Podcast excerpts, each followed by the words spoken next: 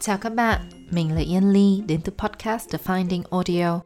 Hàng tuần, mình cùng co-host là Duy Tin sẽ bình thường hóa những thất bại hay sự dễ bị tổn thương. Điều mà chúng ta ít nói tới trong cuộc sống hàng ngày thông qua các câu chuyện từ bản thân, khách mời hoặc từ chính các bạn để chứng minh rằng việc đi tìm sức và tinh thần là một hành trình mang tính cá nhân nhưng không hề một mình. Cùng với đó là thông điệp We are always a work in progress.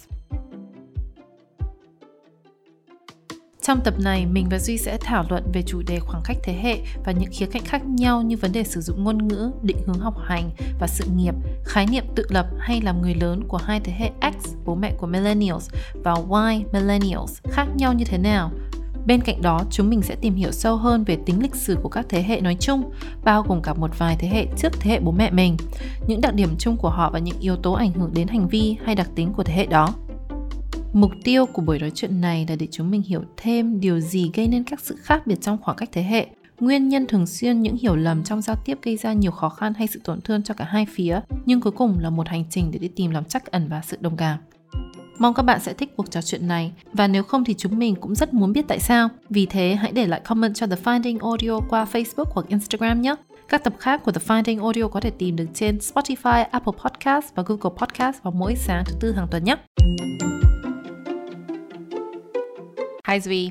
Hello chị Ly. hôm nay hôm nay em có câu gọi là gì nhỉ? Language nào mới không? Không nhưng mà em thấy là nhá, cái việc bắt đầu một tập bằng việc là chị chào em, em chào chị. Ừ. Em thấy nó rất là gượng gạo bởi vì là em chị gặp nhau từ sáng đến giờ rồi Xong tự nhiên lên đây kiểu ra vẻ là vừa mới gặp nhau ấy Ok, thế thì em bây giờ rất là vào thẳng vấn đề luôn Yo yo yo Duy. Ok, chị nói đi, um, Um, cái gì? yes, so Tập ngày hôm nay chủ đề là inspo của chị là gì? Yes, yes. So chủ đề ngày hôm nay là generation gap, also known as as gì Duy? Khoảng cách thế hệ Yes. Um, nó đến từ cái trải nghiệm khá là personal của chị. Um, như mọi người đã biết trong các tập trước, chị có introduce rằng là chị uh, được bố mẹ đưa đi nước ngoài từ nhỏ. Và cũng chính vì vậy mà chị có cái certain expectation với bố mẹ chị là bố mẹ chị sẽ đồng cảm hay là, you know, sympathize and have an, a certain amount of agreeable topic với chị hay là cách nhìn về cuộc sống. Thế nhưng mà, unfortunately là chị với bố mẹ chị butt heads rất chi là nhiều lần. Um, qua nhiều gọi là giá trị belief hay là cái cách nhìn nhận về một vấn đề thì dần dần sau này chị mới hiểu được ra rằng là có lẽ là cái trải nghiệm của chị khi mà ở nước ngoài nó cũng rất chi là khác với bố mẹ chị. À, đơn giản là vì chị absorb những cái information và những cái culture này ở một cái độ tuổi khác và bố mẹ chị absorb và you know take in những cái information này qua cái lứa tuổi là hơn 25 tuổi thì nó cũng rất chi là khác. And so, yeah, I mean, với cả ừ, thực sự ra là ừ, đây là một cái chủ đề mà chị thấy giữa chị với em cũng nói đến rất chi là nhiều. Um, và giữa chị với bạn bạn bè chị cũng nói đến rất là nhiều mà. Theo em hiểu ý của chị Ly từ nãy đến giờ chị bảo là ngày xưa thì mình hiểu nghĩ đơn giản là vì bố mẹ mình lớn lên ở Việt Nam còn mình lớn lên nước ngoài Yep. thì cái văn hóa nó khác nhau Đúng. cho nên là đây là cái khác biệt tạo ra từ văn hóa nhưng nhưng trong câu chuyện của chị thì bản thân bố mẹ chị lại cũng trải nghiệm những cái văn hóa đấy cùng với chị mà Yep. Ờ, cho nên là có vẻ như nó không chỉ đến từ văn hóa mà nó nó đến từ cái cái vấn đề mang tính thế hệ nữa Yep um, với bản thân em thì thực sự mà nói đây cũng là một cái chủ đề khá là khó khăn với em để mà bảo là mình cùng discuss ở trên podcast ấy. Bởi vì nó là những cái ongoing struggles với em hiện nay. Đặc biệt trong khoảng thời gian mấy tháng vừa rồi khi mà em chuyển từ kiểu em chuyển về Hà Nội và lại sống cùng với gia đình cùng sống với bố mẹ ấy. cả nhà em thì vẫn rất yêu thương nhau nhưng mà khi mà mình kiểu sống với bố mẹ 24 trên 7 à, em còn đang làm freelance phải là em không phải kiểu 9 to 5 thời gian ở nhà cũng khá là nhiều thì sẽ nhìn nhận rõ hơn một điều là có rất nhiều những cái sự khác nhau hoặc sự bất đồng trong quan điểm hay là trong ờ, những sự lựa chọn trong cuộc sống ấy Đấy là cái từ mà chị đang tìm đấy, quan điểm, nghĩ mãi không ra. That's the one. Đấy, nhưng mà quan điểm là tiếng Anh là gì nhỉ? perspective với cả em cũng phải nhìn nhận một điều là đến bản thân ngay bây giờ thì vẫn còn rất nhiều những cái conflict những cái khác biệt giữa em và bố mẹ em ấy em vẫn đang giải quyết nó bằng cách là lảng tránh nó kiểu đôi khi là em sẽ con không muốn nói về chuyện này nữa con đi ngủ ừ. kiểu như vậy và em biết được rằng là lảng tránh là một cái giải pháp nó sẽ không bền vững ấy yeah. thì đấy cũng là một trong cái động lực rất lớn để mà em cùng ngồi xuống với chị Ly để mà tìm hiểu thêm về cái này thông qua cuộc nói chuyện của em với chị hay là thông qua những cái research mà mà em làm để chuẩn bị cho cho cái episode này. Yeah, nhưng mà em phải công nhận rằng là trước khi đến cái episode này, trước khi mình phải do cái research này thì mình cũng có nhìn nhận và có cái cảm nhận về cái chủ đề này rất là khác sau khi mình đã làm. Tại vì trong quá trình mà chị research xong thì thực sự là it really helped me. Chị yeah. đâu đó cảm thấy đã đã thông cảm cho bố mẹ hơn rất chi là nhiều. And so thực sự là đây cũng là cái mà chị mong muốn là khán giả nghe thì mọi người cũng có những cái takeaway nó positive hơn cũng phải có một cái ờ, disclaimer cho các bạn ờ, thính giả của The Finding Audio. Ôi, hình như tập nào chị em mình có tập nào là mình chưa có disclaimer chưa ấy nhỉ? Thì nghĩ là chưa. Lý do là bởi vì ở đây có hai con người rất là sợ trách nhiệm. Nên là từ tập 0 đến giờ tập nào là cũng phải disclaim trước heads là up, heads up. Um, tập này chúng ta nói về ờ, khoảng cách thế hệ, ừ. khác biệt thế hệ. Uh-huh.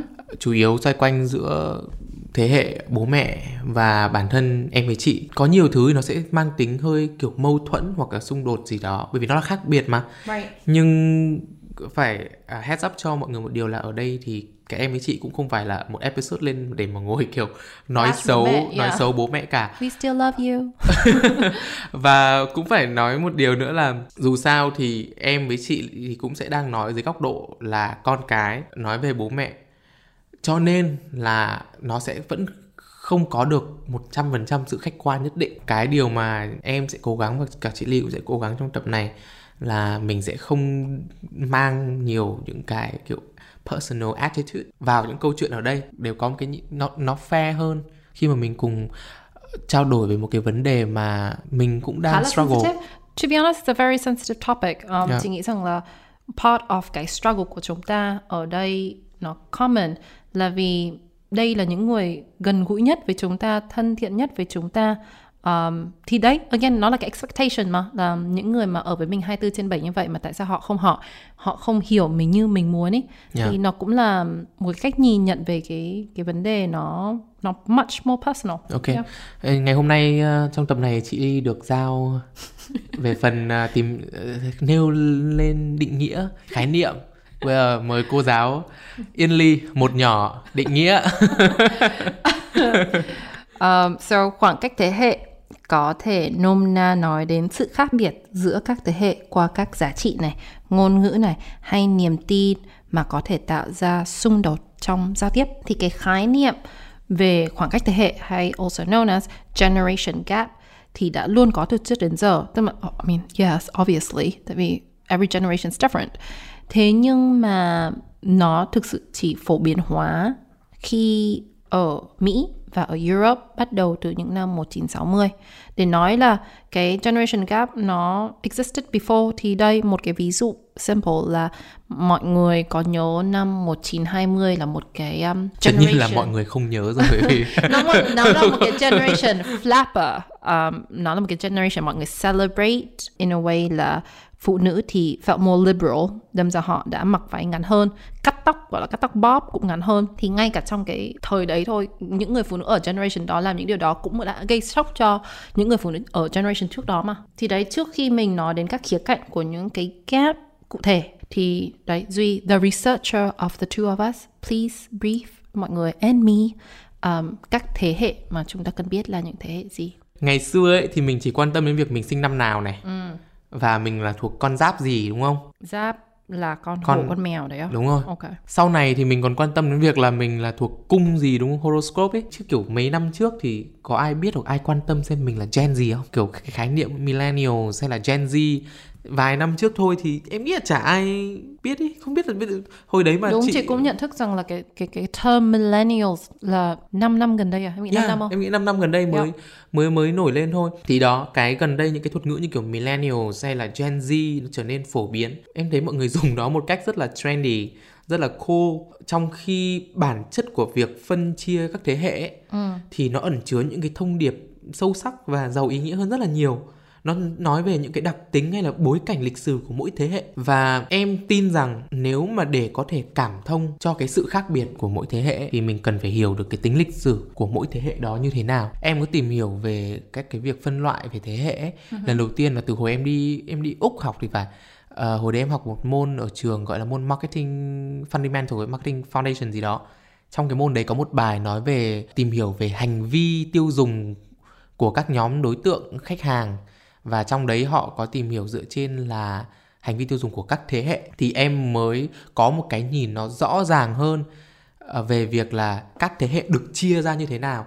Sau này thì em biết rằng là các thế hệ vẫn còn sống hiện nay á theo Pew Research ờ, Center là một cái think tank ở Mỹ thì họ nói rằng là có bốn nhóm chính vẫn ừ. còn đang còn sống. Ờ, mỗi thế hệ thì sẽ đều mang những cái đặc điểm riêng liên quan đến ví dụ như là tiếng nói trước những biến đổi về chính trị xã hội, hay là cái mức độ ảnh hưởng của technology đối với mỗi thế hệ đó.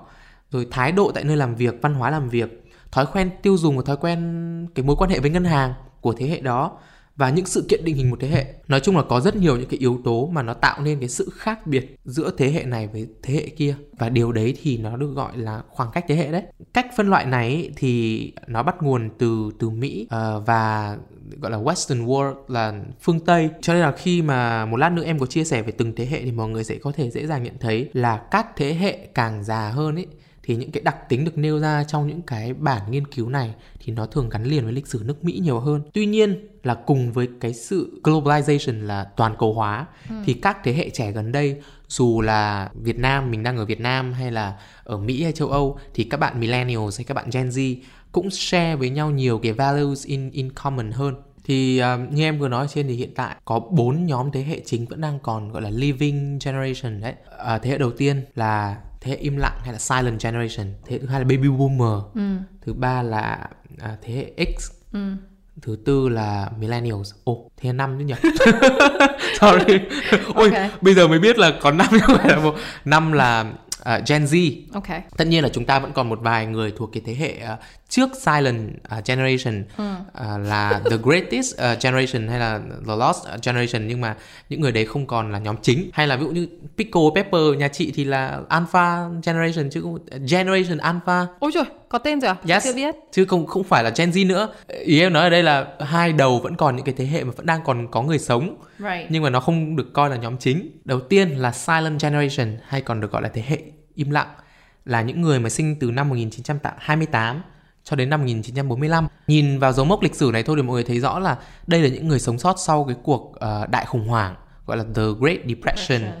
Uh, và chiến tranh thế giới thứ hai. Vì cái tính lịch sử vậy cho nên họ có cái chủ nghĩa yêu nước và tinh thần đồng đội rất là cao.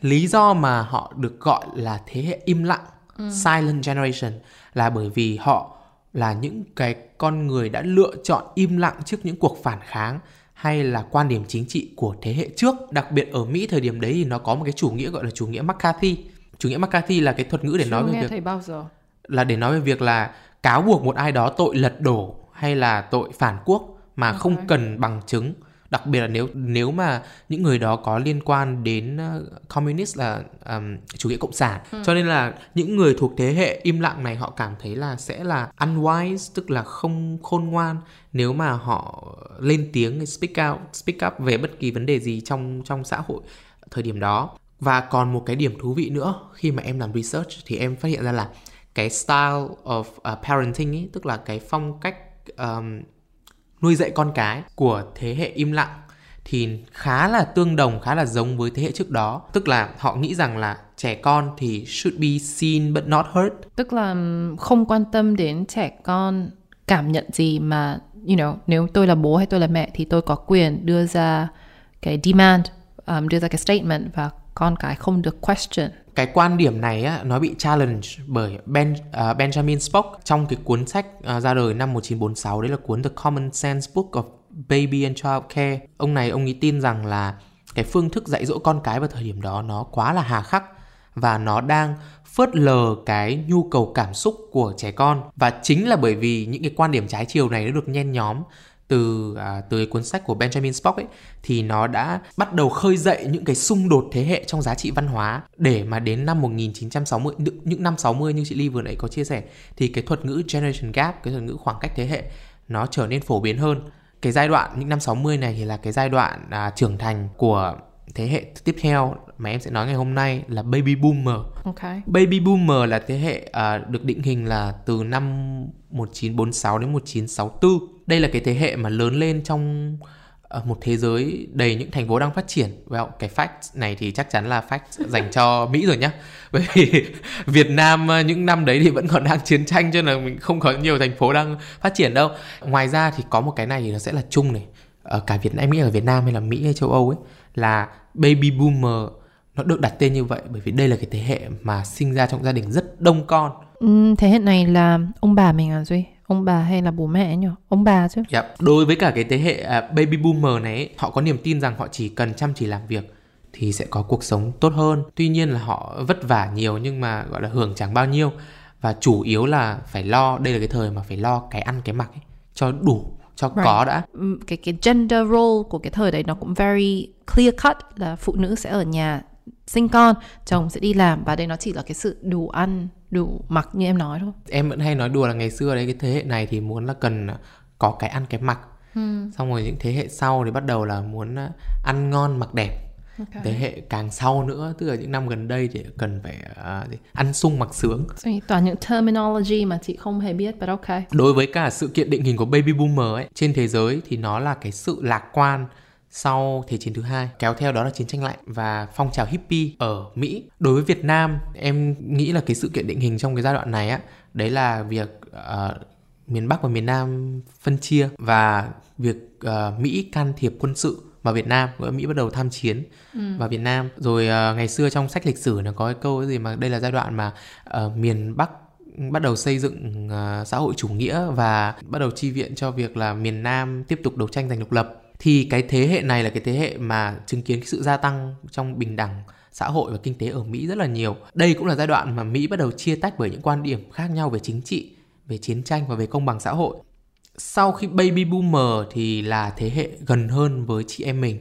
Đấy là uh, thế hệ X. Ok, bố mẹ mình đúng không? Yes, là bố mẹ mình. Uh, là họ sinh những năm 65 cho đến năm 80. Thế hệ X thì là thế hệ mà lớn lên với nhiều công nghệ mới nổi kèm theo những sự bất ổn trong thể chế và chính trị ở trên thế giới. Cái cái phần em nói rằng là cái gì nhỉ? Công nghệ mới nổi cái đấy cũng very relevant to US only. Chứ chị bố mẹ chị chưa bao giờ kể cho chị những cái gì gọi là technology related trong thời bố mẹ chị lớn lên. Không nhưng mà bố mẹ chị là thế hệ gần như thế hệ đầu tiên ở Việt Nam bắt đầu sử dụng công nghệ mà sử dụng máy tính sử dụng ừ, điện thoại đúng không? later in their years tức là phải yeah. lớn không, tất nhiên rồi bởi vì là sáu khi mà làm những cái research về thế hệ này ừ. họ thường tính vào cái giai đoạn trưởng thành Right. 18 tuổi bố mẹ chị đã có tivi chưa nhỉ? Yes, thời đấy là có rồi, thời đấy nhà em cũng có rồi mà. Thì again là đây là cái thế hệ bắt đầu có những cái sự ra đời của công nghệ. Tất nhiên không phải là tech savvy nhá.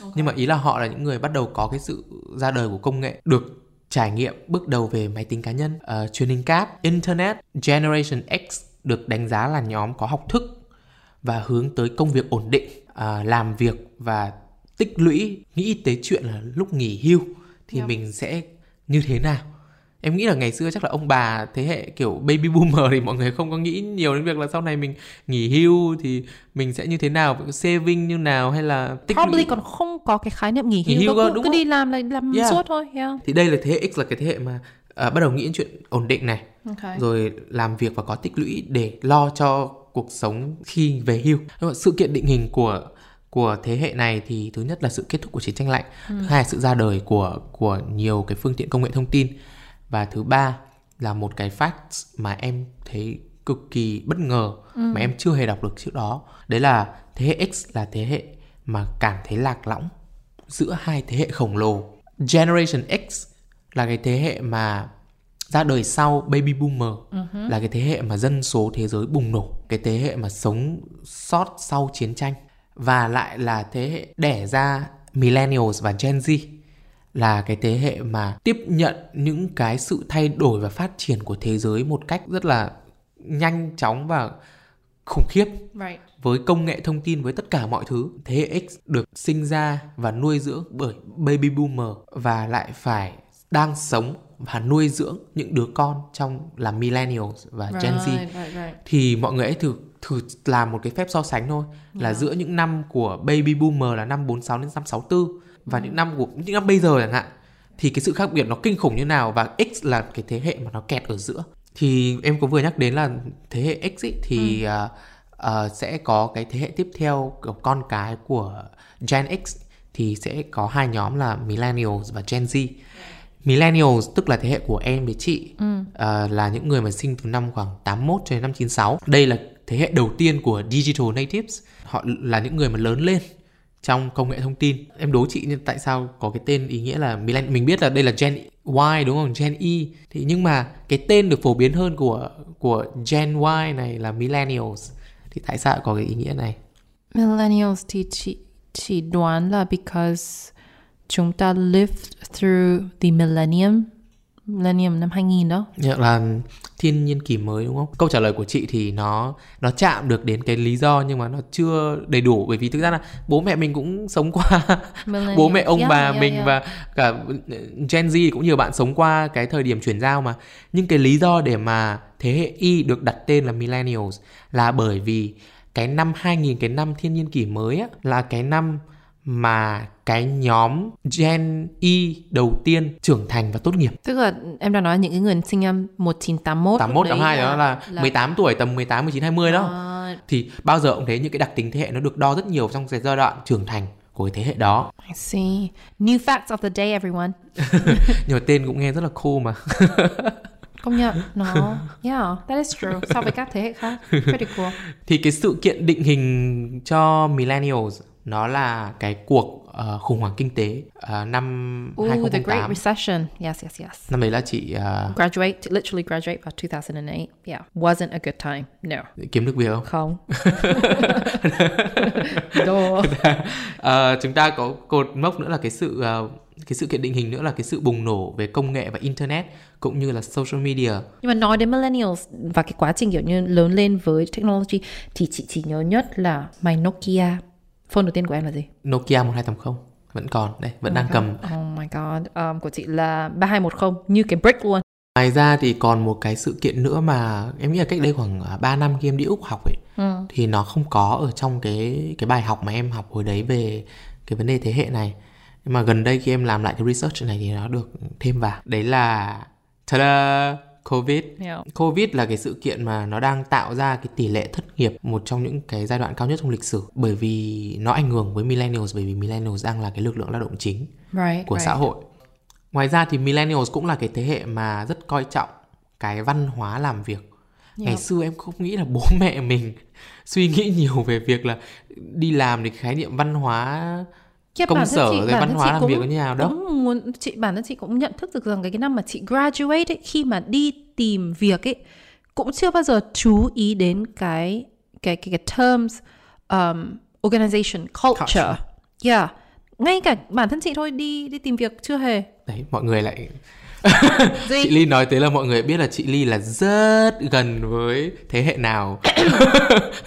Please don't shame age nha, không được nha.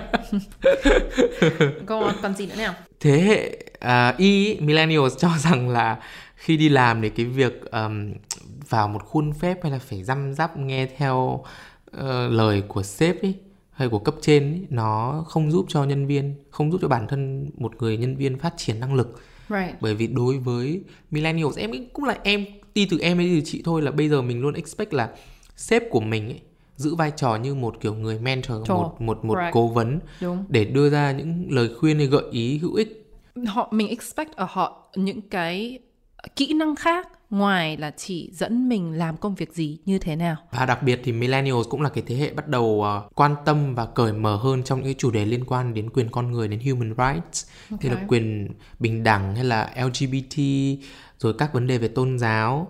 Um, cái điểm này là cái điểm được cho là vượt bậc hơn so với thế hệ X. Right. Thế X thì đấy, mọi người vẫn nghĩ đến sự ổn định và bảo thủ hơn một chút. Millennials là những người chứng kiến từng bước phát triển của công nghệ từ lúc công nghệ chưa được định nghĩa rõ ràng cho đến khi cái kỹ thuật số nó được áp dụng rộng rãi. Và một cái chắc là cái này thì hôm nay mình đi đến là tập thứ tập 5 mà. Ừ. à, nhưng là tập thứ 6 rồi.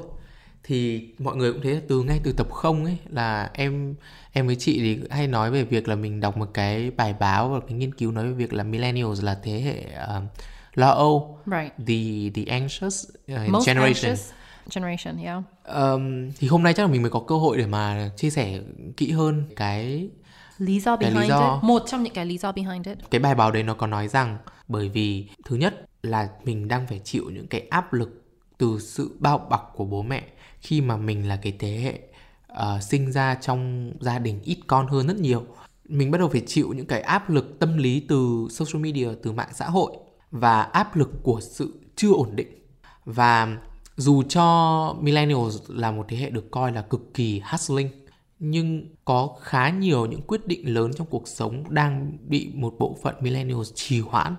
Ví dụ như là hôn nhân, hay là sinh con, rồi mua nhà, nghỉ hưu. Ừ, thì đến cái ý này thì chị cũng đã do a bit of research myself và chị nhận được ra rằng là cái lý do mà mọi người hoãn thì cái big decision khoản là chỉ từ đấy thì đảo ngữ không vui một chút nào không không không hay một chút nào nhé nó là gì? trì hoãn Ok, từ đấy không đảo ngữ được nhé trì hoãn. ok, delay, delay. Cái, những cái decision lớn như là mua nhà hay cưới xin thì there is actually a very sad um, reason behind it là có những millennials truly là thực sự không afford được, không afford là gì gì? À, đủ khả năng chi trả đấy đủ khả năng chi trả cho một cái cuộc sống modern như thế này um, lý do là như ban nãy duy cũng nói millennials là năm à, là à, là những thế hệ mà sống qua cái Great Recession, actually trưởng thành trong với Great Recession. Ngoài ra ở Mỹ thì có cái khái niệm là chúng ta có thể vay tiền ngân nhà, nhà nước để mà chúng ta đi học. Đâm ra automatically most of students, most of um, học viên students gì? sinh viên Okay, I'm just gonna give up. Most of students mà graduate university là already có một cái khoản nợ rất chi là lớn to carry on. Thì ngoài việc rằng là you know dealing với cái consequences của Great Recession là khó kiếm việc và lại có một khoản nợ Ôm rất nợ, chi, yeah. ôm nợ rất chi là lớn nữa đã actually cause những người không afford được to like, mua nhà hay là afford được một cái independent life quay trở về sống với bố mẹ và there actually is a term cho những cái người này gọi là boomerang kids duy biết cái boomerang rồi đúng không Yeah. ném đi rồi nó quay lại. Quay lại. thì trong năm 2014 ý, statistic còn tìm được ra rằng là cái lứa tuổi 18 đến 34 cái số lượng the number of people sống với ít nhất một phụ huynh còn nhiều hơn là cái số lượng of people sống với a romantic partner. You know, it is a sad truth và chị thì actually randomly nghe được một cái podcast khác mà thực sự nó shock chị um, và hoàn toàn eye-opening. Um, cái podcast đó tên là South Korean Hope in Hell của The Documentary Podcast BBC World Service. Cái này chị không hề biết nhá, nhưng mà randomly nghe thì ở Hàn Quốc cái tình trạng đấy delay um, having a family, buying a house, getting married nó actually có một cái term cho cái cho những cái người này tên gọi là sample, also known as là give up generation là những bạn trẻ Hàn Quốc này họ đang nói không ngay từ đầu là tôi không muốn có con, tôi không muốn có người yêu, tôi không muốn có gia đình và tôi không muốn có nhà vì thực sự tôi không không chịu được, uh, tôi không afford được và tôi cũng không muốn có cái trách nhiệm lớn lao như thế nữa. Um, đến một cái mức độ mà những bạn này còn nói về Hàn Quốc là đâu đó nó như là một cái Hell Joseon. I mean, nó thực sự là một cái podcast rất là interesting um, và chị không hề biết rằng là một cái đất nước phát triển như Hàn Quốc lại có một cái thế hệ you know, cảm nhận như thế này. Đâm ra mọi người mà interested thì chị sẽ link it down on show notes. But yeah, pretty pretty scary. I mean, Duy cũng công nhận không? Nếu mà đáng lẽ logic ở đây là chúng ta càng work hard thì chúng ta supposedly là càng comfortable. Yeah. Mà thực tế là chúng ta đang deal với cái consequences nó không như vậy. quay trở lại thì còn một cái thế hệ nữa là ừm, thế hệ sau millennials là Gen Z. Gen Z là các bạn sinh từ 1997 đến 2012. À, một cái ờ, FYI cho mọi người nhé là cái việc mà xác định cái cột mốc ờ, số năm của một thế hệ ấy, thì nó cũng rất là đa dạng và nó không được fix ở đâu cả cũng nghĩa là nó tùy thuộc vào nhiều cái nghiên cứu khác nhau nhưng mà trong cái khuôn khổ của cái episode ngày hôm nay thì thì em base vào cái research mà được recognize uh, rộng rãi nhất của Pew Research Center như em nói ở trên là một cái think tank ở Mỹ. Thì đấy để cho mọi người cũng biết luôn bởi vì là uh, không thì có nhiều bạn mà sau này sau cái tập này mà Google thì thấy có nhiều nơi bảo là uh, không uh, mình sinh năm uh, 97, 98, 99 thì vẫn có nhiều chỗ bảo mình vẫn là millennial chứ mình không phải là Gen Z. Right. Thì thực ra đúng là có những bài báo có những cái nghiên cứu nó bảo là đến sau năm 2000 thì mới là Gen Z cơ. Okay. Nhưng mà mình ok uh, mình dùng một cái nguồn mà được recognize uh, nhiều nhất và phổ biến nhất thì Gen Z đi là thế hệ từ năm 1997 đến năm 2012. Đây là cái thế hệ mà sinh ra với thiết bị thông minh, smartphone, uh, mạng xã hội, công nghệ cao. Uh, Đẻ ra trong technology rồi mà. Yeah, điểm một cái điểm khác biệt chủ yếu giữa Gen Z với các thế hệ khác ấy, đó là hầu hết các thành viên của Gen Z thì đều không nhớ hoặc là không tưởng tượng ra được cái cuộc sống trước khi có mạng xã hội là à, như thế nào? Các bạn Gen Z bây giờ quan tâm rất nhiều đến vấn đề tài chính cá nhân từ rất sớm quan tâm đến việc đầu tư ừ. rồi muốn có saving từ độ tuổi rất trẻ. Giống như là hôm trước chị kể cho em cái chuyện mà chị có bạn học viên nào cũng đi 19 tuổi là bao là hai mấy hai là một hai là hai. Đấy basically bạn bảo rằng là bây giờ em financially rất chi là thoải mái tại vì em trade coin em do crypto. Um, và đấy nó nó cho em một cái một cái freedom trong cái tài chính của em thích gì mua đấy nói chung là completely independent already. Nhưng mà cái khía cạnh mà duy nói là các bạn này khao khát được educate và có cái nhìn nhận về đồng tiền nó rất là khác so với độ tuổi của chị em mình ấy. Cũng em có nghĩ là cái này chị không confirm với chị à, đây là hoàn toàn you know on top of my head thôi nhưng mà em có nghĩ nó also bị ảnh hưởng by the fact rằng là cái gì nhỉ cái điều kiện để cho những cái các bạn này um, kiếm, kiếm tiền. tiền cũng rất chi là dễ không? To become like a a YouTube star hay là a TikTok star hay là an Instagram influencer thì bởi các bạn trẻ này nhìn thấy các bạn trẻ khác có những cái opportunity đấy đâm ra cái cái sự independent và proactiveness về về vấn đề finance của họ nó cũng cao hơn không? Đúng rồi, và vì lớn lên giữa mạng xã hội nên Gen Z được coi là có cái khả năng tập trung cái à, cái attention span kém hơn thế hệ trước rất nhiều. Oh my uh, mặc dù là cái việc xử lý thông nhưng mà cái cái khả năng xử lý thông tin thì lại nhanh hơn. Um, nhưng mà ngoài ra thì chị thấy rằng là về Gen Z, well, cái này là chị nhận thức specifically về em gái chị Kitty thôi là các bạn ấy có cái uh, opinion rất chi là clear về nhiều vấn đề xã hội như chị nói ban nãy là climate change, Black Lives Matter là những thứ mà chị cảm nhận như là Gen Z họ không chấp nhận và họ challenge cái notion đấy immediately. However, đối với chị, again, coming back to my sister, um, đây đây mm, cũng là một cái khái niệm um, chung nhá của generation, nó gọi là cái woke culture ấy. Tức là các bạn ấy rất chi là có cái awareness về issues concern social justice hay là racial justice. Thì đối với chị, cái cái cái vấn đề này thì chị cũng rất chi là appreciate là các bạn Gen Z họ có một cái purpose rất chi là clear. Nhưng mà at times chị cũng thực sự mong rằng là mỗi bạn khi muốn advocate hay là fight for a purpose and a campaign thì họ sẽ do it with devotion and dedication to cái vấn đề về social media mặt trái của nó nữa là đấy ngay cả Kitty nhà chị thôi tức là đầu tiên thì nó là climate change thì thấy Kitty rất nhiều quan tâm you know tell everybody không được dùng plastic um, clean up rồi recycle or whatnot. Next thing you know, chị thấy like Kitty like completely oh Black Lives Matter, you know I really need to read up on racial differences, etc. Thì chị không muốn là cái cái cái, cái khái niệm woke culture này của các bạn ấy bị carried away bởi hopping on different initiation and purpose một cách nhanh như thế mà hãy pick a side to fight and then let's really invest time and think how you can spread your words, how you could spread your influence and and your purpose. Um, thì yeah, but hey, maybe cái đấy nó cũng to do with tuổi trẻ nữa là các bạn ấy rất là bồng bột, các bạn ấy hôm nay thích cái này, ngày mai thích cái kia. I don't know. Kitty ơi, Kitty có đang nghe không? Kitty, I still love you. no, Kitty không nghe, thank God. đấy thì kết lại ở trong cái phần về Gen Z thì còn một cái một cái fact nữa đấy là uh, Gen Z cũng là cái thế hệ hay coi là một cái thế hệ mà cái vấn đề về mental health nó trở nên phổ biến hơn. Nguyên nhân chính là cái sự phụ thuộc vào công nghệ và cái thế giới online mà giảm đi cái sự tương tác offline Yes, definitely. Again, please watch Social Dilemma.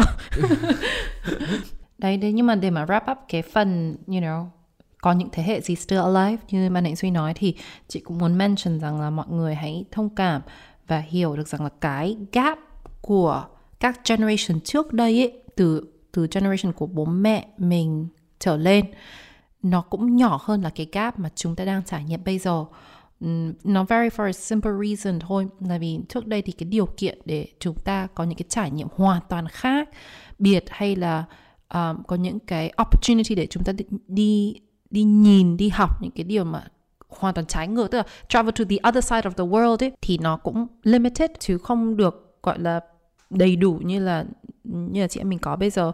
Thông qua cái phần uh, chia sẻ của em ở trên thì chắc mọi người cũng nhận thấy một điều là cái vấn đề về cái ảnh hưởng của công nghệ từ mỗi thế hệ nó nó liên quan rất nhiều đến việc định hình cái đặc tính của các thế hệ đó.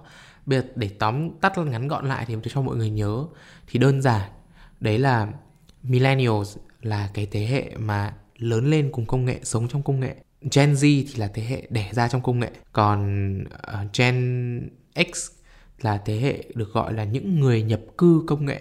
Right với em ý thì nghiên cứu về generation về thế hệ thường được đặt dưới góc độ xã hội học ừ. hoặc là nhân khẩu học rồi uh, nhân khẩu marketing demography vì vậy mà nó có những cái angles nhất định ví dụ như là khi mà nghiên cứu về thế hệ dưới góc độ của một marketer thì mọi người sẽ quan tâm là hành vi tiêu dùng của mỗi right, thế hệ khác gì right. nhau độ trung thành với mỗi brand khác gì nhau ừ, và ừ, ừ. mối quan hệ với tài chính của mỗi thế hệ khác gì nhau chẳng hạn tuy nhiên là trong cái episode này khi mà mình nói về khoảng cách thế hệ thì em và chị thì cũng có đồng ý là mình sẽ uh, chạm vào ba cái khía cạnh nổi bật nhất mà nó cũng đi ra khá nhiều từ từ trải nghiệm của em với chị. chị tức là cái daily đấy những cái daily gì nhỉ battles no.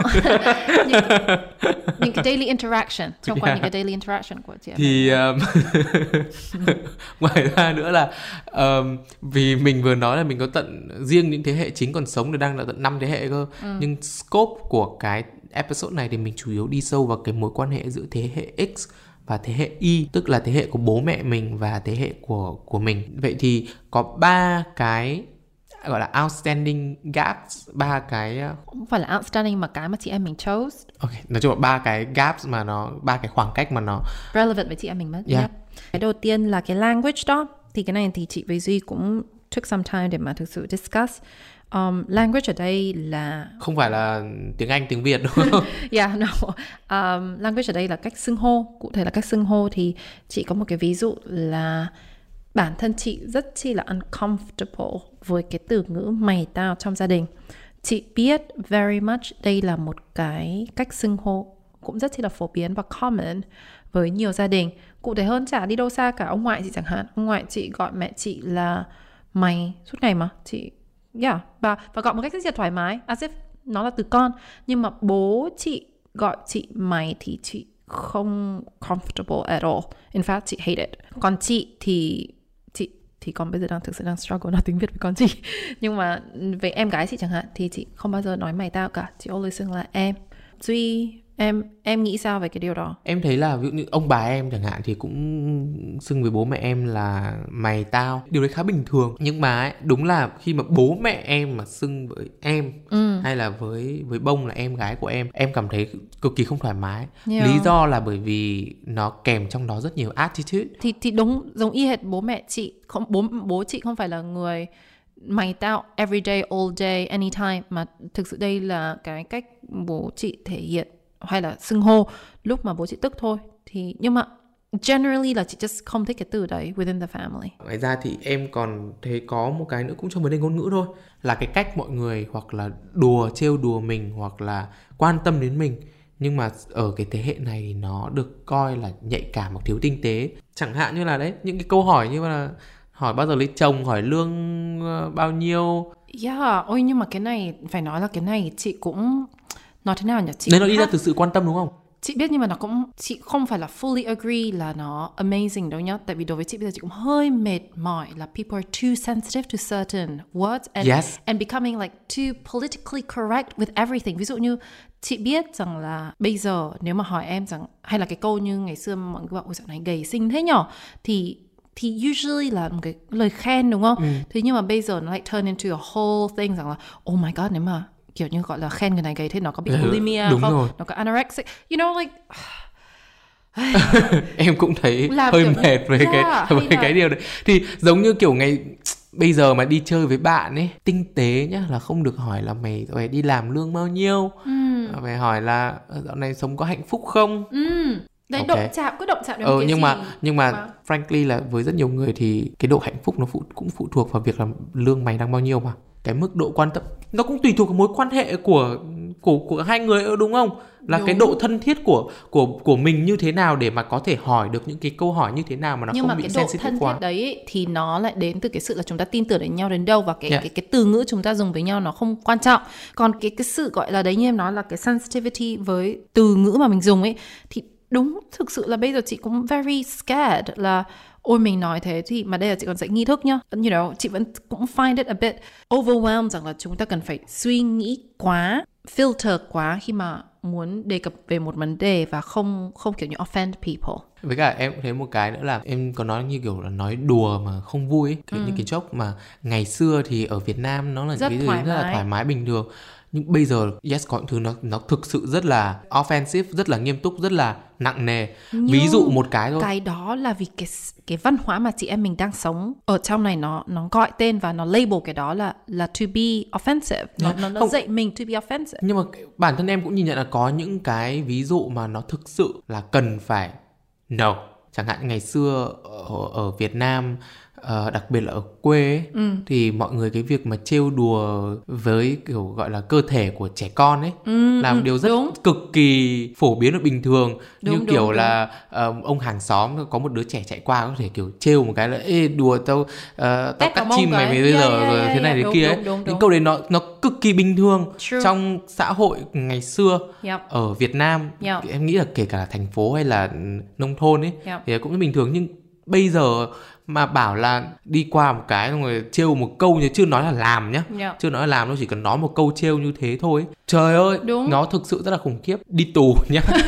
Không chị chị thấy hoàn toàn chị agree về cái điều đó và cái đấy là cũng thanks to cái transparency của information là chúng ta hiểu biết được về certain aspect và mình biết được những cái warning signs của của những cái cái điều đó. So yeah. Đấy thì em hay gọi những cái đấy là những cái gọi là nói đùa không vui. Ấy. cuối cùng về những cái sự khác biệt thế hệ ở trong cách sử dụng ngôn ngữ này thì em cảm nhận là có rất nhiều những cái thuật ngữ những cái từ ngữ mà nó không mới nhưng mà cái cách hiểu và cách sử dụng của ví dụ như của em và của bố mẹ em ấy là nó có sự khác nhau. Bởi vì bản thân từ ngữ nó cũng phát triển kèm theo với sự phát triển của cái kiến thức và những cái tư duy ở Và- của xã hội nữa. và more importantly cái context nó phát triển. Nha, chẳng hạn như là em nghĩ rất nhiều những người trong thế hệ của bố mẹ em sẽ khó hiểu được cái cụm từ thế nào gọi là tôn trọng sự khác biệt. yep. Rồi em cũng không nghĩ là kiểu ví dụ như khi mà em hay là bông nhà em nói là bố mẹ nói tới khi con thấy tổn thương đấy. Thì cái chữ tổn thương ở đây nó có ý nghĩa thực sự nó là như thế nào? Nó không phải là một cái từ gì đấy nghe ngày xưa nghe nó có vẻ nó phải là kiểu cheesy nó hơi bị xến nó hơi bị um, xến ấy. Nhưng thực sự bây giờ là I mean it. Sure, nhưng mà cái này thì như Duy nói ngay từ đầu của em thì cái này mình cũng hoàn toàn thông cảm được với bố mẹ mà. Vì chị actually have the same problem ừm, của như của em với bố mẹ chị, you know, privacy là gì? There is no privacy. um, thế nhưng mà cái này là mình mình hiểu được. Tại sao? Tại vì cái hoàn cảnh mà bố mẹ mình lớn lên cái education mà bố mẹ mình đã có cụ thể hơn những cái vấn đề như em nói là tổn thương là gì? I mean feelings did not matter. Cái thời bố mẹ mình cái, cái thời của bố mẹ mình là get things done, let's do, you know 9 to 5 what I need to do, what I need to do. Xong rồi mình come home and get on with life. Chứ chưa bao giờ phải suy nghĩ rằng là oh cái này nó feel như này là cái này cái feel. Cưới xin cũng thế em. I mean, ok, không phải là đời bố mẹ mình nhiều, ông bà cũng thế. Đặt đâu là ngồi đấy, đâu cần phải quan tâm là yêu hay không. See, feelings would not be mentioned. And so chị nghĩ rằng là cái cái vocabulary đấy là nó comes along with again cái context và cái đấy nó là sự khác biệt về những trải nghiệm thế hệ và Yeah. ưu tiên trong cuộc sống và cái ý thức hệ khác biệt nữa ưu tiên trong cuộc sống ngày xưa nó khác Chính với ưu xác, tiên trong cuộc sống xác, bây xác, giờ ờ, nó khác nó dẫn Yep. đến những cái khác trong ý thức hệ của các cái thế hệ nữa những cái gap này nó có khó chịu không Ờ, Yes. yes nhưng mà đấy em nghĩ với em là việc mà mình hiểu được ấy không có nghĩa là khiến cho mình bớt khó khăn. Nhưng mà nó do help in certain ways. Tại Yeah. vì đấy chị thực sự là khi mà làm cái research này là nó chị phải nghĩ đi nghĩ lại đấy và chị có come out of this với cái nhìn nó much better I think. Cái gap thứ hai mà ngày hôm nay em với chị à, chạm tới đấy là về à, vấn đề về định hướng hay là mục tiêu trong việc học hành và à, công việc sự nghiệp. Cái này thì chị thấy huge difference. Um, với chị thì obviously chị đi du học từ hồi rất chi là nhỏ. Um, và cái thời đấy năm 2008 là chị graduate thì cái thời đấy theo chị biết và nhìn nhận so với các bạn bè cùng lứa tuổi thì hầu hết cái khái niệm đi du học là cái thứ nhất là nên ở lại uh, cái đất nước mà mình du học không nên sách vali về it's what my parents would say. Um, và cái thứ hai là cách chọn môn ấy học ấy. Thì hồi đấy bố mẹ chị cũng always định hướng là toàn lý hóa hay là anything để mà ra đi làm either bác sĩ lawyer bankers um, những cái hard hard technical um, subjects rather than kiểu như học về art hay là drama, music. hay là interior design chẳng hạn thì là it's a definite no. Bản thân chị là victim của cái này mà ngày xưa chị rất nhiều muốn học interior design. nhưng mà khi mà bàn về cái định hướng thì bố mẹ cũng khuyên rằng là con nên chọn cái bộ môn nào mà nó generic hơn để mà dễ kiếm việc. Không những cái của chị nói thì vừa xong này nó cũng hơi khác so với với cái tầm bọn em bây giờ em nghĩ là ừ. thế bởi vì là bây giờ thì đi du học cũng khá là dễ nhưng ví dụ như chị nói ngày xưa mà đi du học tầm của chị mà đi thì bố mẹ sẽ expect là ở lại luôn tại vì nó là một cái sacrifice khá là lớn mà nó đâu dễ được như bây giờ nhưng mà bây giờ bây giờ thì rất nhiều gia đình nhá cho con đi du học nhưng mà rất sợ con cái ở lại sợ yep. sợ mất con ấy đúng đúng đúng. Chị biết mà. Nhiều nhà đấy sợ mất con như vậy. Ngoài ra cũng ở trong cái gap này đấy là vấn đề về uh, con đường học hành. Còn về cái vấn đề work, work ethic. ethic. Về cái vấn đề work ethics ấy, thì chị chỉ thấy cái này chị actually didn't bother to do research I'm sorry.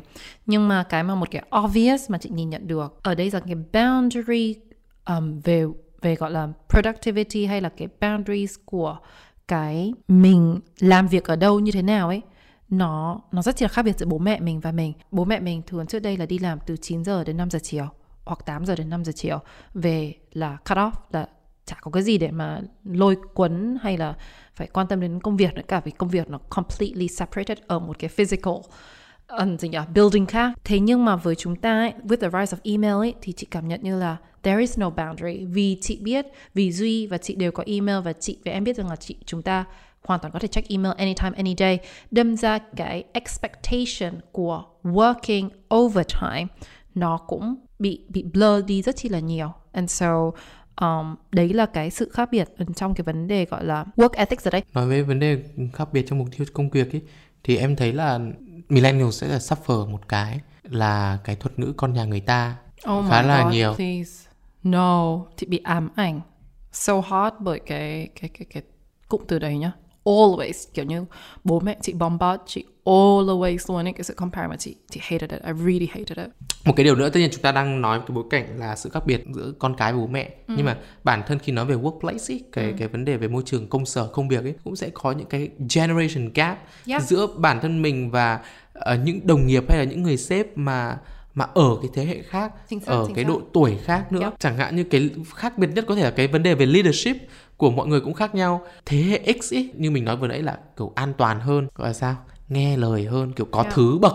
Mọi người câu nệ cái cái vấn đề thứ bậc hơn. Còn thế hệ Y là millennials thì quan trọng cái mentorship hơn là những cái vấn đề liên quan thứ bậc. Với bản thân bản thân em cũng thế thôi. Em đi làm thực sự em đi làm thì cũng hơi láo. Nhưng mà, nhưng mà em hay bảo là em không thực sự quan tâm và nghĩ nhiều đến việc là ở đây ai thứ bậc là cái cái gì ừ, mà ừ. là mỗi người có công việc riêng. Ok mình là uh, nhân viên cấp này thì mình làm việc của mình cấp này. Còn người right. ta là sếp mình hoặc người ta là CEO là giám director gì đấy người ta có trách nhiệm của người ta. Đi làm ấy thì nó là win win em cực kỳ không thích cái thuật ngữ là đi xin việc. Bởi vì tôi không xin ai cái gì cả. Uh, người ta trả tiền cho mình và mình đóng góp lại cái công sức của mình cho cái cho cái doanh nghiệp đấy cái tập thể đấy chứ chứ mình không đi xin Right. Thế là em là kiểu rất kỵ cái từ là đi xin việc. Một cái điều nữa cũng là một cái trải nghiệm em nghĩ cái này vừa là văn hóa nhưng uh, cũng là cái thế hệ nữa. Thì như em trải nghiệm của em em sẽ không bao giờ muốn một em sẽ không bao giờ để tuổi ngày tháng năm sinh right. vào trong CV của mình. Thứ hai là em sẽ không bao giờ để ảnh của mình trong CV. Chị cũng chị cũng không hiểu tại sao người ta để ảnh in the first place. Cái đấy đối với chị chị cũng cực kỳ cực nhưng mà kỳ nhưng ở Việt Nam nhá. là là như vậy thậm chí mọi người lên kiểu những cái những cái website như kiểu top CV những cái nơi mà bán thêm kiểu template, template miễn phí về CV bao giờ cũng có phần ảnh này rồi ngày tháng yeah, năm sinh điền vào. Cực kỳ against ảnh. Cái này thì thực ra là cái trải nghiệm của em khi em đi học ở Úc thôi. Ừ. Em thừa nhận một điều là em được gọi là hấp thụ từ từ cái trải nghiệm văn hóa ừ. nhưng mà cái em nghĩ là nó sẽ là một thứ mà Việt Nam cũng sẽ tiếp nhận hơn ấy bởi vì từ những cái stereotype của thế hệ trước yeah. thứ nhất tại sao không để tuổi bởi vì là một nhá khi đi làm cái vấn đề bị hỏi tuổi cũng là một cái một cái câu hỏi mà khá là nhạy cảm bây giờ mọi người cứ kiểu đi hỏi tại sao tại sao phải hỏi em bao nhiêu tuổi nếu chúng ta không thực sự thân thiết nhau đến thế để mà uh, mình cũng không có nhu cầu kiểu build up một cái relationship after work ừ. với nhau thì tại sao kiểu nó nó matter đến mức nào trong việc là tuổi của em thì sẽ định định giá hay định nghĩa con kiểu em trải hãy nhìn, nghiệm nhìn và, hãy và nhìn kiến cái trải nghiệm về kiến thức và experience Yeah, nhìn vào cái profile của tôi có cái experience thì tôi cái educational path của tôi như thế nào Yeah. nó có ở trên đấy rồi biết tại sao khi mà chị để tuổi vào nó sẽ bị một cái kiểu một cái kiểu label ngay là trẻ con thì biết gì trẻ hay già trẻ con hay già thứ hai là về việc dán ảnh ngày xưa em đi học ở ở, ở úc ấy Ừ. thì cái cô ở à, cái phòng gọi là phòng định hướng Career công, career counselor. development gì Ừ. đó à, khi mà em có buổi one on one với cô ấy để sửa CV cô cũng bảo là ở đây ờ, bọn tao không có chọn ảnh trừ những cái ngành đặc thù như kiểu đi em người mẫu diễn viên thì cần lúc có đấy không có ảnh lúc đấy có portfolio có nhá. portfolio thì là khác. Nhưng còn không ấy thì nếu mà kiểu doanh nghiệp nào organization nào mà yêu cầu mày đưa ảnh ấy, mày có thể đi kiện chúng nó. Bởi vì là tại sao lại cần phải Chính nhìn xác. thấy mặt tao tại chị, sao lại nhưng mà cần cái đấy phải cũng rất là mới nhá là chị không hề biết rằng là mình required ảnh đâu đấy thì tại sao mày phải phải nhìn phải nhìn mặt tao để mà tự nhiên mày có những cái định kiến một cái judgment Yeah. chỉ thông qua cái việc là nhìn thấy thấy ảnh mình như vậy? Đó thì em thấy cái đấy là cũng là một cái mà nó khác biệt rất nhiều trong cái work ethics của thế cái hệ. work attitude và cái yeah, cái work ethics correct. Cái gap cuối cùng thì yeah definitely là probably là cái mà khó diễn tả nhất. Ờ, nhưng đó là cái gap về autonomy và independence tức là sự tự giác à theo chị no sự tự chủ Oh, ok. Basically là Gen X, theo chị tìm hiểu là thời bố mẹ của chúng ta, họ không dùng từ tự lập nhiều đâu, mà họ sẽ liên kết cái khái niệm đó với một cụm từ khác đó là làm người lớn. Cái định nghĩa của người lớn lúc đó với bố mẹ mình đơn giản là em married off là em done. Tức là em đã cưới xin và em có gia đình riêng. Thế là ô tô, em đã ô tô người lớn. Còn đối với chúng ta bây giờ, theo một cái research của Clark Established Adult Poll năm 2014 thì cái định nghĩa của independence và individualism của chúng ta, nó sẽ dựa vào là chúng ta có tự lập tài chính, có tự lập, nó không phải tự lập ý kiến nhưng mà có ý kiến cá nhân rõ ràng và có tư duy phản biện, có personal space, thì chúng ta được coi là independent. Đâm ra khi mà cái chia sẻ mà Duy đã nói rằng là bố mẹ không hiểu a certain word hay definition tại vì là thực sự là, là họ đã có những cái definition khác mà tức là họ hiểu về cái từ nghĩa đấy khác đi Yeah. nhưng có lý do tại sao họ bị hiểu về cái từ nghĩa đó khác đi um, đó là để mà chúng ta làm người lớn thì cách đây 50 năm cái average median age mà chúng ta cưới xin đó là 20 tuổi còn bây giờ cái median age mà chúng ta get married là 27 tuổi thì hồi trước bố mẹ mình không có any independence, truly. Vì là họ đã 18 19 xong là đi cưới, thế là đấy là, thế là mình lại, you know, đi vào một cái khía cạnh gia đình khác, mình có trách nhiệm với người khác. Còn thời buổi bây giờ thì chị em mình từ năm 20 graduate university hoặc năm 21 cho đến năm 27 or năm 29 30 even là chúng ta đang là một khoảng thời gian completely on our own, on our own với our thinking, on our own với our experience. Và cũng chính vì vậy mà chúng ta coi trọng cái independence của chị em mình một cách rõ ràng hơn tại vì chúng ta dành nhiều thời gian để tìm kiếm bản thân và có điều kiện để đi tìm kiếm bản thân một cách you know, clear hơn. Tóm tắt ở đây là cả Generation X và cả gen- Generation Y đều tôn vinh cái independence. Nhưng unfortunately, mọi người hãy thông cảm rằng là bố mẹ mình có một cái nhìn nhận về cái sự tự lập, độc lập nó rất chi là khác với cái định nghĩa mà chúng ta đang trải nghiệm ngay bây giờ. Nhưng mà cái vấn đề này nó cũng liên quan đến văn hóa nữa cơ. Chị nghĩ là it's not anything surprising là mọi người biết rằng là ở châu Á thì chúng ta family oriented hơn, còn ở gì nhỉ Tây thì chúng nó gọi là gì tự do tự lập hơn. Một phần là vì người châu Á chúng ta liên kết cái identity của chúng ta với gia đình của chúng ta rất chi là mạnh mẽ. Đâm ra chúng ta cũng muốn be in control tại vì nó là cái danh dự của dòng máu Yeah. của gia đình. Nhưng một cái nữa chị cũng nhận ra rằng là cái sự phát triển kinh tế ở nền văn hóa phương Tây nó cũng tạo điều kiện để cho họ independent hơn. Very simple. Ở Việt Nam nhà nước có cho em vay tiền để em đi học đại học không? Không. Thế nhưng mà ở bên nước ngoài thì họ cho cho điều đấy họ even sometimes họ free. Này không hay không là không biết nhá nhưng chắc chắn là một điều nó không phổ biến còn có khi là có khi là Việt Nam có cho nhưng mà Ok, đấy. nhưng mà Thế nhưng mà nó không tức là biến. họ provide cái opportunity, nhà nước provide cái opportunity để cho một đứa trẻ 18 tuổi to be independent. đúng rồi em bản thân là khi mà mình apply vào một cái trường đại học nào đấy chẳng hạn Ừ. thì ở đấy nó cũng có cái option về về vấn đề à, tài chính kiểu financially support Yeah. hoặc là scholarship hoặc Yes. hoặc là Student à, loan. student loan thì thì nó rất là rõ bản thân các trường đại học cũng đưa ra những cái option đấy rất là rõ ràng Yep. nhưng chắc chắn ở một điều là trường các trường trường ít là trường em cũng không có cái option đấy em không thấy mọi người có Đấy thì thì đấy là là một example nhá. Second example là Ồ tại sao ở nước ngoài họ không family oriented hơn Cụ thể là nhìn về người già ấy Again Cái xã cái kinh tế xã hội của họ mạnh mẽ hơn Đâm ra họ mới provide được gọi là gì nhỉ Elderly home Tiếng biết là gì? Là nhà, Nhà dưỡng lão. lão Nhà dưỡng lão Do đó chúng ta không cần phải trông nom bố mẹ già Mà chúng ta có thể đưa bố mẹ vào nhà dưỡng lão Và nhà nước lại gọi là trợ cấp cho cái điều đó Còn gì nhỉ? Còn ở Việt Nam thì ai nuôi mình không nuôi thì ai nuôi?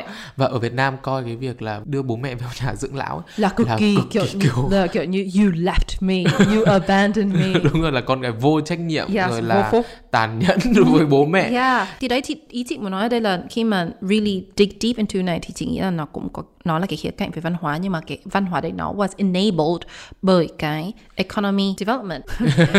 I mean chồng chị nhìn cái cách chị gọi là cái mối quan hệ của chị với gia đình chị chồng chị cũng bảo rằng là my god tại sao mày có thể phụ thuộc vào bố mẹ đến mức độ thế trong khi đó this would never run in my family Yeah.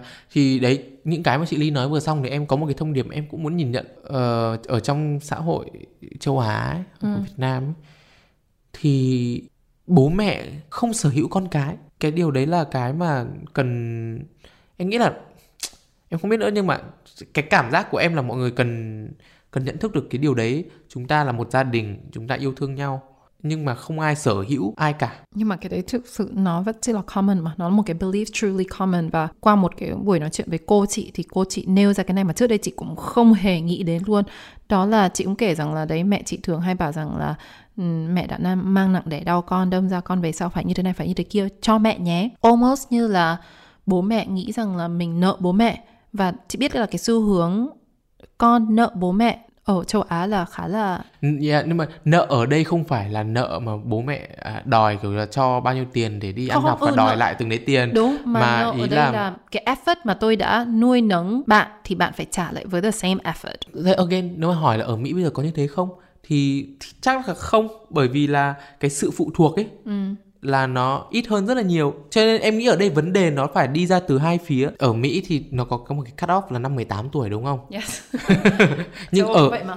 nhưng ở Việt Nam thì cái cái cái điểm cut off đấy nó không rõ ràng Ở Nhật nó có thể lên đến 40 nhá. thì đó thì cho nên là nó lý giải tại sao nữa là khi mà hai bên vẫn phụ thuộc vào nhau quá nhiều ấy Yep. thì cho nên nó có những cái sự áp đặt Đúng. về về tính sở hữu là chuyện dễ hiểu Yes. Um, mà cái câu chuyện của chị Ly vừa xong thì làm như em nhớ đến ngoài lề vui thôi là khoảng một hai năm trước thì có cái bài báo là có một thanh niên nào đấy ở Ấn Độ đi kiện là bố mẹ mình vì sinh ra mà không xin phép ấy. đẻ ra mình mà không không không xin phép rồi Yeah, no, thứ đấy brutal truth thì it kind of makes sense, no? đúng thì thì đó nhưng again là nói thế thì nó nói mãi không bao giờ có thể đấu tranh được đúng không tuy nhiên là đối với em thì em thấy là cái điểm vì cái điểm cut off ở Việt Nam nó chưa rõ ràng và thêm đến nữa là cái vấn đề về hỗ trợ tài chính của nhà nước ấy nó cũng Yeah. chưa đủ ở nước ngoài 18 tuổi nhưng thực ra 18 tuổi có phải là cái độ tuổi mà bắt bố mẹ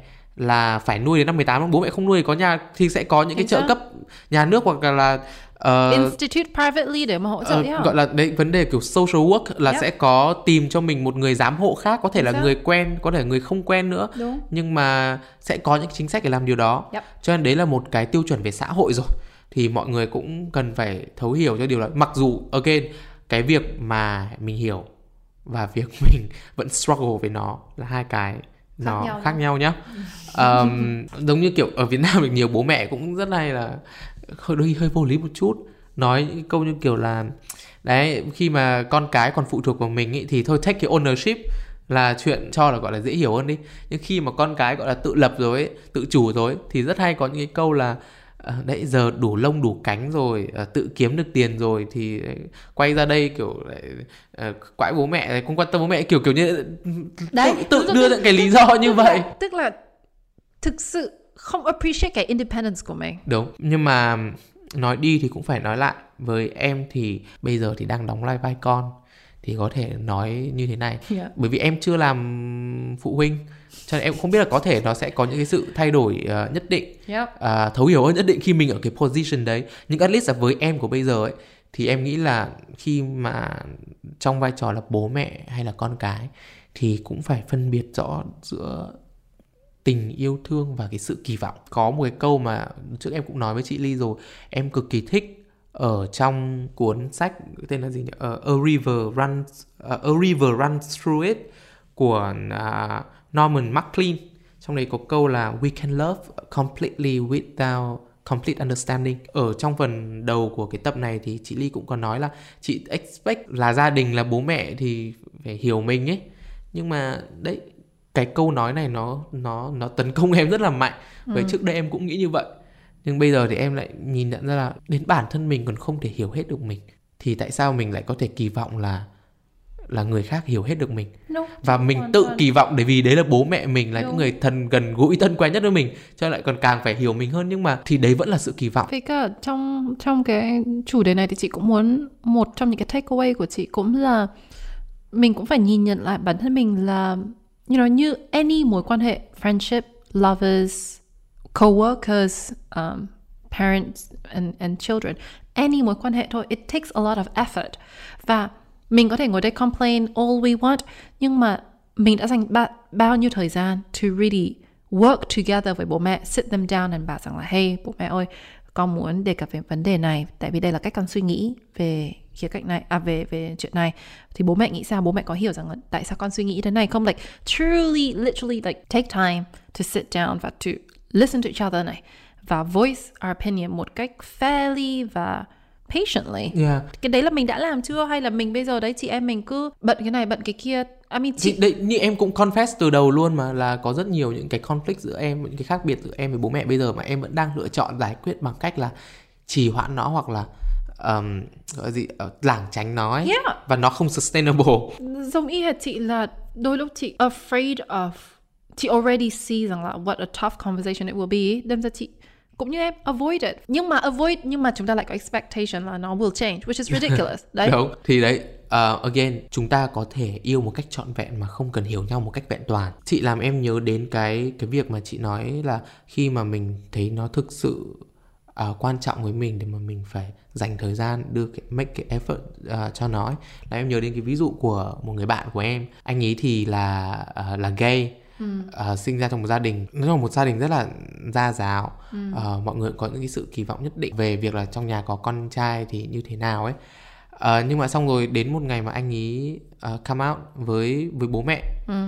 và đấy là một cái điều gì đấy mà gọi là không thể tưởng tượng hay là không thể chấp nhận được trong suy nghĩ kể cả những cái của suy nghĩ bố mẹ. của bố mẹ kiểu phải ô bị bị sai ở đâu hormone thiếu hay như thế nào ấy yeah, yeah. nhưng mà đến bây giờ thì anh bạn đấy của em dành ra sau khoảng 4 5 năm kiên trì tin vào cái sức mạnh của communication với bố mẹ để mà giải thích cho bố mẹ từng bước hiểu ra được điều đó thực sự có có là gì và nó có ý nghĩa như thế nào với cuộc sống của bản thân mình em thấy có một cái rất là một câu chuyện mà anh từng viết trên Instagram mà cực kỳ cảm động thôi ừ. anh bảo là khi mà bố mẹ anh ấy đã chấp nhận rồi và đã kiểu vẫn yêu chấp nhận là mình vẫn yêu thương con và con mình là như vậy ừ. thì có một hôm bố anh ấy cũng nói một câu gì đấy rất là rất là kiểu randomly thôi có một cái đồ gì đấy của gia đình mà sau này con có con lấy vợ thì bố sẽ để lại uh, cho con ừ. thì anh cũng bảo luôn là uh, bố ơi con cũng biết là có những cái sự khác biệt giữa thế hệ của hai bố con mình ấy ừ. kể cả trong cách giao tiếp các thứ nhưng con rất hy vọng là uh, sau này nếu mà bố muốn nói chuyện về chuyện là con về hôn nhân của con ấy thay vì bố bảo con lấy vợ thì bố có thể nói là khi nào mà con kết hôn right. thì thì It's bố sẽ cho con cái đó yeah. thì đấy là cái sự kiên nhẫn nhất định mà anh ấy cũng mặc dù anh cũng từng chia sẻ với em là thời gian đầu kiểu gia đình cũng rất là khủng hoảng kiểu mẹ cũng khóc rất là nhiều sure. thì vì nó thực sự là là là là shock yep. và khó chấp nhận mà cái yep. điều đấy thực sự là dễ hiểu nhưng mà mình không thể tưởng tượng được đâu right. khi mà ở trong cái cái cái hoàn cảnh không, đó chị chị thấy cái câu chuyện của gì cũng lại liên quan đến một cái another takeaway mà chị cũng tự takeaway được qua cái research này đó là để mà bạn ấy có cái sự kiên trì kiên nhẫn đó thì chị rất tin rằng là đâu đó bạn của em cũng có một cái certain degree of compassion với bố mẹ và hiểu được rằng là whatever they are saying it's still from a place of love. Tức là yeah. even though they are reacting madly and you know crying and even phản đối it's it's from a place of love. Tại vì I mean chị và em privileged and enough to openly say và you know rằng là bố mẹ mình sẽ luôn là những cái người rất chi là yêu thương mình, luôn luôn có good intention với mình. Thì cái đấy chị... mà đấy là một cái privilege nhá à, thì, đấy thì không hề yeah, chính xác là như vậy thì thì chị nghĩ rằng là với những ai mà có cái privilege này là là bố mẹ là người you know vẫn be around khỏe mạnh là này vẫn quan tâm nói chuyện với chúng ta này thì whatever trong cái quá trình nói chuyện đấy nếu mà họ phản ứng hay là họ có cái different in opinions thì yes nên đứng tĩnh lại including me very much là hãy hãy know rằng là it's coming from cái sự quan tâm và tình yêu của một parent với đứa con của mình cái này thì không phải là anh bạn em nói với em mà với tư cách là một người đứng ngoài ấy, ừ. thì em nhìn nhận là cái lý do mà anh ấy dành rất nhiều nỗ lực và thời gian. Nó là nó là một cái một cái cuộc chiến một cái nỗ lực dai dẳng suốt rất nhiều năm trời ba bốn năm năm trời đến bây giờ. Là bởi vì anh ấy coi đấy là những cái giá trị cốt lõi những cái fundamental values của mình bao gồm thứ nhất là gia đình của mình ừ. là một cái giá trị cốt lõi và thứ hai là cái sexual orientation của mình cũng là một cái identity một cái fundamental value của mình mà mình cũng không sẵn không muốn đánh đổi yeah. cả hai hay đánh mất một trong hai cái đấy xem cái nào nặng hơn cái nào nhỉ vì gia đình nhân mình phải che giấu đi ừ, hay là ừ, vì ừ. cái cái sexual orientation của mình mà mình lại phải kiểu abandon cái Bố cái mẹ. family của yeah. mình thì đó như em đồng ý với chị vừa nãy chị nói đấy là mình đã dành đủ thời gian nó, thứ nhất nó có phải là cái ưu tiên của mình trong cái yes. việc là giải quyết cái gap này cái đúng difference rồi. này nó đến đâu yep. và khi mà mình ưu tiên nó thì mình đã dành đủ thời gian đúng, cho nó đúng, chưa đúng. nói về câu chuyện gia đình thì có một cái đoạn mà trong việc kiểu parenting ấy ừ. mà ảnh hưởng đến em khá là nhiều khi mà em đọc cuốn nếu biết trăm năm là hữu hạn ừ. yes hôm nay vừa tặng chị ly uh, Thank một cuốn đấy thì đó ở trong cái cuốn nếu biết trăm năm là hữu hạn có một cái chương mà cô chú tác giả có viết về ừ. về thông điệp và dạy con cái ấy. trong đấy tác giả có viết là trở thành người như thế nào là tự do của con con trở thành người tốt hay người xấu thì cũng là quyền tự do tuyệt đối của con con có toàn quyền lựa chọn cho cuộc đời mình ừ. bởi vì ba mẹ yêu thương con không phải vì con ngoan hay con không ngoan mà vì con là con của ba mẹ oh. cho nên là bởi vì kể cả khi con có trở thành một người xấu hay là một kẻ dối trá hay thậm chí trộm cắp ấy ừ. thì tình yêu ấy của ba mẹ vẫn dành cho con không thay đổi nhưng ba muốn con biết rằng uh, ba mẹ sẽ rất hạnh phúc và tự hào nếu con trở thành một người chính trực và biết yêu thương yeah. thì thực sự là nó cực kỳ gọi là emotional attack em sau khi mà em đọc được cái đoạn này bởi vì trước đây cái tình yêu với em ấy ừ. dành cho không chỉ là gia đình hay kể bạn bè đi chăng nữa nó có rất nhiều trong việc là mình muốn người ta là như này người ta yeah, là như kia. tức là nó có nó không phải là unconditional nó là conditional. Conditional. Yeah. và nó là sự kỳ vọng. Có một câu nữa trong cuốn đấy cũng là cuốn yêu những điều không hoàn hảo mà hôm trước em đã recommend cho mọi người một tập trước. Trong đấy có câu là ở tình yêu ấy thì ngoài tình yêu ra không có gì khác nữa cả. Những thứ khác thì hoặc là kỳ vọng hoặc là trách nhiệm uh, mà chúng ta mang nặng nó nó lên mình thôi. Yeah. Thì đấy đặt trong bối cảnh về việc là cái mối quan hệ giữa cha mẹ và mình. Thì bản thân trong ở đây tác giả của cuốn khi viết cái này có đặt kỳ vọng ở đây không có yeah. ví dụ như kỳ vọng là ba mẹ sẽ hạnh phúc và tự hào hơn rất nhiều ừ. nếu con là một người chính trực và biết yêu thương right. nhưng đấy là kỳ vọng của bố mẹ còn nếu con không đạt được kỳ vọng đấy thì bố mẹ yêu con chỉ bởi vì chị con nghĩ, là con bố mẹ thôi mà thì chị nghĩ cái cái cái câu chuẩn của em ở đây theo chị hiểu là đấy mới gọi là unconditional love yeah. vì chúng ta dùng cái từ unconditional love nó cũng rất chi là kiểu như bừa bộn ấy. Oh yeah. it's unconditional love. Nhưng mà đấy mới là true definition của unconditional love là you just love because they are your child. And whether he's gay or straight he's a boy or he's a you know she's a girl black white yellow you name it. But you know I love you because you're my baby. Yeah, nhớ nhé chị ly nhớ nhé không thì trong quá trình em đang nói này thì chị cũng chị cũng thấy rằng là thực sự it's hard. Like of course là mình muốn yêu con mình như vậy, nhưng mà đấy, chị, vì chị là người xét những cái kỳ vọng cũng khá là specific ấy. Đâm ra là chị nghĩ là nó nó nó require a certain degree of self reflection với bản thân chị. And nhìn nhận về vấn đề parenting hay là tình yêu cũng một cách a new way of thinking. Hoặc là đấy, mình phải mình phải always revisit và và self examine lại là what is it, what we are doing? Và cái này thì thực sự duy cũng có nghĩ rằng ở đây là again là cái beauty của thời đại hiện đại không? Rằng là the more we evolve the more we learn và the more the more we learn thì the more we know. Và the more we know thì hopefully là mình có một cái cái cái gì nhỉ? Cái hành động cái ý thức nó cũng khác đi. Vậy thì đứng trước những cái sự khác biệt những ừ. cái khoảng cách về thế hệ như vậy thì mình phải làm gì thì đấy, chị chị thì chị nêu ra hai cái đầu tiên rồi, đó là remember that it's always coming from a place of love, và thứ rằng là hãy also nhìn lại là bản thân mình đã prioritize cái điều đó và dành thời gian cho điều đó không. Thirdly là cái này chị nghĩ là một cái khía cạnh mà, again, nó liên quan đến cái sự kỳ vọng của Duy vừa nói đấy. Tức là đôi lúc mình, chị nghĩ là chị, đây, chị cứ cứ nói chị thôi là chị phải người lớn thêm một chút nữa. Nghĩ rằng là, hey, cái việc mà đây là một cái xã hội có muôn màu muôn vẻ uh, nhiều người ý kiến khác nhau nhiều type of people. Thì cái việc mà people have different opinion và have different belief nó it's like a given. It's like hello people everybody's different.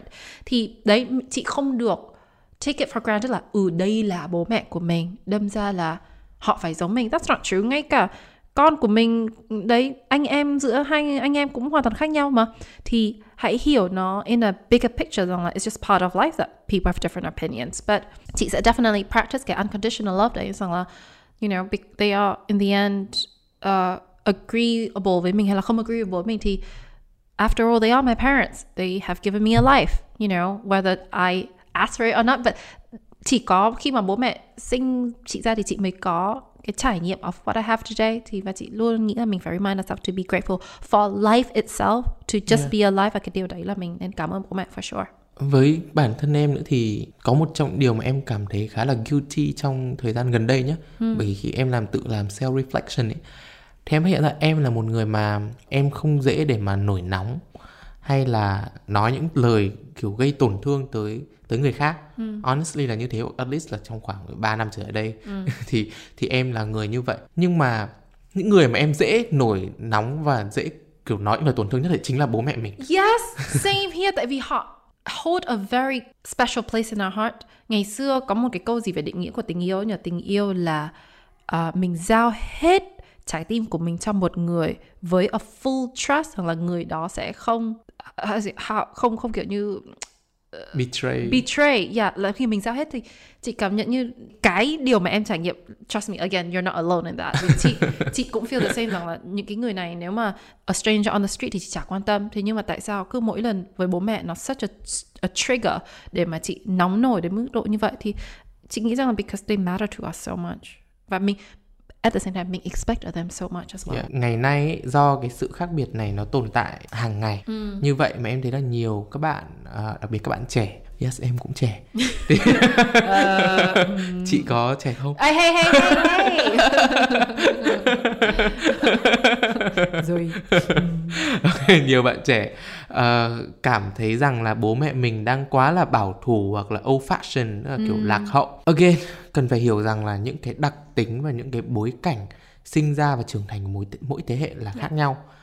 Bản thân trong cùng một thế hệ còn có nhiều khác biệt. Và mỗi con người sinh cùng ngày cùng tháng cùng năm thôi còn cũng còn khác huống chi là hai ba thế hệ cách biệt như vậy cái struggle này em nghĩ nó không chỉ từ một phía của em với chị yes mà nó xác. là struggle của cả hai phía mà cốt lõi thì cần phải hiểu rằng thứ nhất cần cái mutual respect yeah. tôn trọng từ hai phía hai bên takes two to tango Zui. any relationship thứ hai nữa nghe thì nó hơi kiểu lý thuyết ấy nhưng ừ. thực sự em có một niềm tin những năm gần đây vào cái cái sức mạnh của communication của sự giao tiếp the power of communication yeah. mình đã dành thời gian để mà giao tiếp đủ với với những người mà mình muốn khép lại cái cái cái, cái sự và, khác biệt đấy chưa? và và come into cái conversation đấy with open mind with yeah. no expectation. No thì, judgment. Yeah. chấp nhận sự khác biệt. Có những cái gap không phải sinh sinh ra không phải là để đóng lại. Agree to disagree. rồi mình đi tìm kiếm sự thấu hiểu nhưng không kỳ vọng và áp lực về việc được hiểu hết. Một lần nữa cái câu nói của em về tình yêu ở trong cái cuốn sách vừa nãy em có đề cập đến. Đấy là mình có thể yêu ai đó một cách trọn vẹn mà không cần hiểu họ một cách vẹn toàn mà. Thì tại sao mình lại cứ phải kỳ vọng và phải đòi hỏi cái sự là mình phải hiểu hết với người ta? Again chúng ta là a work in progress. Yeah. hiểu mình ngày hiểu hết mình ngày hôm nay không có nghĩa là hiểu được mình của Ngày- ngày, mai nữa. Một thứ gì đó nữa mà không đếm được từ nãy giờ. Ờ, ờ, cố gắng thích nghi hơn là cố gắng thay đổi Cố gắng thích nghi hơn là cố gắng đổi. Yes.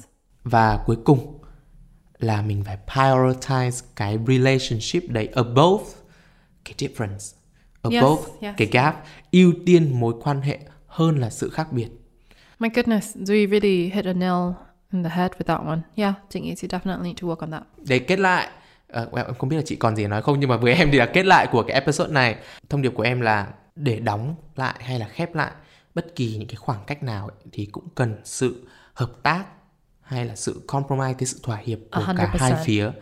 Và cần nhìn nhận rằng không phải cái gap nào sinh ra cũng để được đóng lại. Đôi khi mình phải chấp nhận sự khác biệt và just leave it there.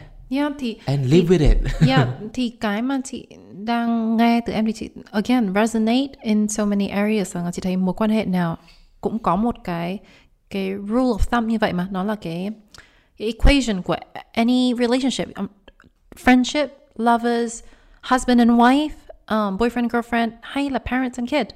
They respect others opinion know who they are and and if you wanted to work then unfortunately it takes effort and time and and and patience and open-mindedness like willing to listen to the other person's um, side of gì nhỉ, the story đã tại vì như em nói đấy mình đang ngồi đây mình mình bảo rằng là ồ mình cũng struggle.